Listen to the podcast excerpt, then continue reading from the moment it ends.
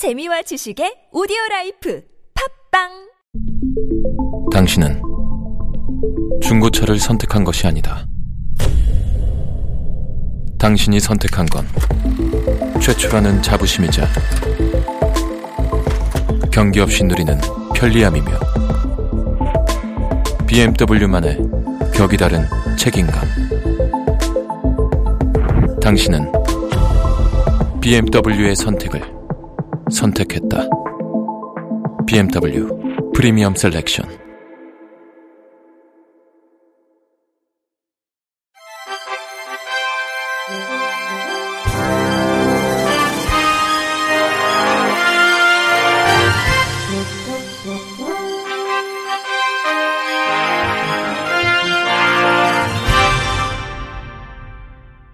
청취자 여러분 안녕하십니까? 2월 28일 목요일 KBIC 뉴스입니다. 한 지적장애인 거주시설에서 발생한 재활교사의 장애인 간 상호폭행 강요 의혹 사건과 관련해 장애인단체는 어제 책임자들에 대한 철저한 수사를 촉구했습니다. 장애인 인권단체와 장애인 부모 등으로 구성된 사회복지법인 성심동원 장애인 폭행 사건 해결을 위한 공동대책위원회 소속 50여 명은 이날 경기도 오산시청 앞에서 기자회견을 열고 이번 사건은 장애인에 대한 악질적인 인격살인이라며 해당 시설 관리자들에게 엄중한 형사상의 책임을 물어야 한다고 주장했습니다. 이어 몇몇 재활교사의 일탈이 아닌 재활원을 경영하는 법인의 혈연과 지연, 인사비리도 이 사건과 관련이 있다며 시설 최고 관리자와 이 중간 관리자도 장애인에 대한 인권 유린을 그동안 묵인했다고 덧붙였습니다. 공동대책위원회와 경찰 등에 따르면 경기 오산시 성심동원 재활원에 근무한 재활교사 A씨는 지난해 초부터 최근까지 장애인 5명을 상대로 서로 때리도록 한 혐의를 받고 있습니다. A씨는 주로 CCTV가 설치되지 않은 시설 내 방에서 폭행을 강요했으며 이 모습을 직접 영상으로 찍어 동료 4명과 돌려본 것으로 전해졌습니다. 오산 씨는 장애인 인권단체와 협력해 성심동원에서 생활하는 장애인 80여 명을 대상으로 학대 피해 여부를 묻는 전수조사를 벌일 계획입니다. 인사혁신처는 2019년 중증장애인 국가공무원 경력경쟁 채용시험을 통해 지난해보다 6명 늘어난 총 31명을 선발합니다. 채용 분야는 일반 행정, 전산 시스템 관리, 의약품 조제, 산림보호, 관세, 농식품 품질 관리입니다. 오는 4월 2일 사이버 국가고시센터 원서 접수를 시작으로 서류 전형과 면접 시험 등을 거쳐 7월 26일 최종 합격자를 발표합니다. 중증장애인 경력 경쟁 채용 시험은 중증장애인의 자립 기반을 마련하고 공직 진출을 지원하기 위해 지난 2008년부터 시행됐으며 지난해까지 259명이 채용됐습니다. 오는 7월 장애 등급제가 폐지됨에 따라 모든 시각장애인이 본인이 원하는 경우 점자 주민등록증을 발급받을 수 있게 됩니다. 행정안전부는 이 같은 내용의 주민등록법 개정안을 입법 예고한다고 밝혔습니다. 기존에는 1급에서 3급까지에 해당하는 중증 시각장애인만 점자 주민등록증 발급을 신청할 수 있었지만 장애 등급제가 7월부터 폐지됨에 따라 모든 시각장애인으로 발급 신청 범위가 확대됐습니다. 김현기 지방자치분권실장은 이번 개정으로 시각장애인의 편의가 증진될 수 있을 것으로 보인다며 앞으로도 일상에서 겪는 주민 불편을 해소하고 주민등록 관리를 강화할 수 있는 개선 과제를 적극 발굴해 더 나은 주민등록 서비스를 제공할 수 있도록 노력하겠다고 말했습니다. 한편 정확한 발급 시기는 정해지지 않은 상태입니다. 서경덕 성신여대 교수가 3.1운동 100주년을 맞아 독립선언서 전문을 유명 아나운서의 목소리로 들려주는 음성 파일을 만들어 오늘 유튜브에 올렸습니다. 영상도 함께 첨부해 독립선언서를 눈으로도 확인할 수 있도록 했습니다. 제작 기획을 맡은 서 교수는 이달 초부터 3일 독립선언서 전국민 읽기 캠페인을 SNS를 통해 펼치고 있는데 반응이 아주 좋아 이번에 음성 파일로도 제작했다고 설명했습니다. 목소리를 재능 기부한 배성재 박선영 아나운서는 많은 분이 청취해 주길 바란다. 음성 파일을 통해 국내는 물론 멀리 재외동포와 유학생들에게도 전파됐으면 좋겠다고 바랐습니다. 장애인 먼저 실천운동본부가 장애인식 개선 및 인권 신장을 위한 2018 모니터 보고서 장애 알타 X, 장애 가지다 5를 출간했다고 밝혔습니다.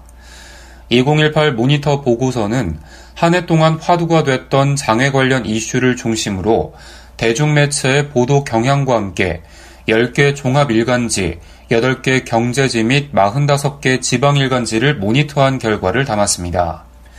올해 모니터 보고서 주제인 장애알타 X, 장애가지다 5에서 10개 중앙지와 8개 경제지, 8개 주요 방송사를 모니터한 결과 장애를 질병으로 연상되게 표현하는 용어인 장애를 앓다, 다운 증후군을 앓다 등이 총 458건이 올바른 표현인 장애를 가지다가 656건이 검색됐습니다. 반면 8개 주요 방송사에는 장애를 앓다라는 표현이 97건, 장애를 가지다란 표현이 39건으로 집계됐습니다. 이번 모니터를 진행한 서문원 한국뇌성마비 정보센터 소장은 이제는 장애를 병이나 약점, 결함이 아니라 그 사람의 개성으로 인식하는 등 장애에 대한 관점의 전환이 필요하고 이를 위해서는 언론의 역할이 중요하다고 밝혔습니다. 2018 모니터 보고서 장애알타 X, 장애가 지다 5는 전국의 도서관 및 장애 관련 단체에 배포할 예정이며 장애인 먼저 실천운동본부 홈페이지 자료실에서 내려받을 수 있습니다. 올해 한국장애인 자립생활센터 총연합회가 2019 자립생활 대상 수상자 총 13명을 발표했습니다. 보건복지부 장관상 센터 부문은 한밭장애인 자립생활센터가 개인 부문은 전정식 새날동대문 장애인자립생활센터 소장, 김지혜 세종시 장애인자립생활센터 소장, 김종훈 울산장애인 자립생활센터 소장, 김용주 울림터 과천시 장애인자립생활센터 소장, 송기태 포천장애인 자립생활센터 소장, 양효정 사람사랑 양천장애인 자립생활센터 사무국장이 선정됐습니다. 수상자에게는 보건복지부 장관 표창과 감사패, 센터 부문 300만원, 개인 부문 100만원의 상금이 수여됩니다. 시상식은 오는 3월 6일 제12회 장애인 자립 생활의 날 기념 2019 자립 생활 컨퍼런스 행사장에서 진행될 예정입니다.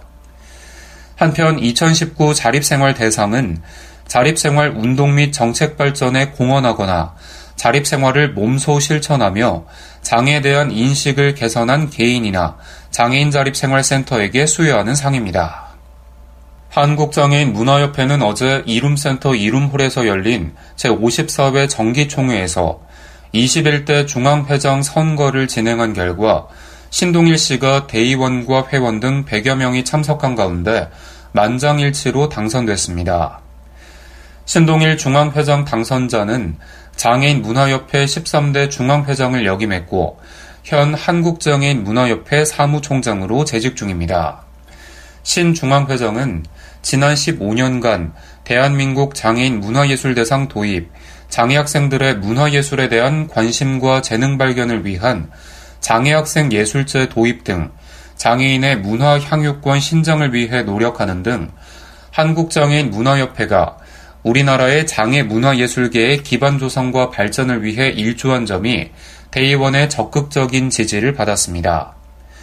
신동일 중앙회장은 장애인 문화예술센터 현실화, 장애 예술인들의 일자리 창출을 위한 문화트울 개관, 시도협회 조직 안정화, 사업본부의 경쟁력 강화로 장애인의 고용 안정에 기여, 직원의 복리 후생 강화를 공약으로 약속했습니다. 끝으로 날씨입니다. 3일절인 내일도 전국에 미세먼지가 기승을 부릴 전망입니다. 미세먼지 농도는 인천, 경기 남부, 전북에서 매우 나쁨, 그 밖의 권역에선 나쁨 수준을 보이겠습니다. 전국이 맑은 가운데 기온이 평년보다 높겠지만 낮과 밤의 기온차가 큰 만큼 건강관리에 주의하시기 바랍니다. 아침 최저 기온은 영하 6도에서 영상 6도, 낮 최고 기온은 영상 10도에서 영상 16도로 예보됐습니다. 바다의 물결은 서해 앞바다 0.5m, 남해 동해 앞바다 0.5에서 1m로 일겠습니다. 먼 바다 파고는 서해와 동해 0.5에서 1.5m, 남해 바다 0.5에서 2m 높이로 일겠습니다. 이상으로 2월 28일 목요일 KBIC 뉴스를 마칩니다. 지금까지 제작의 이창훈, 진행의 김규환이었습니다. 고맙습니다. KBIC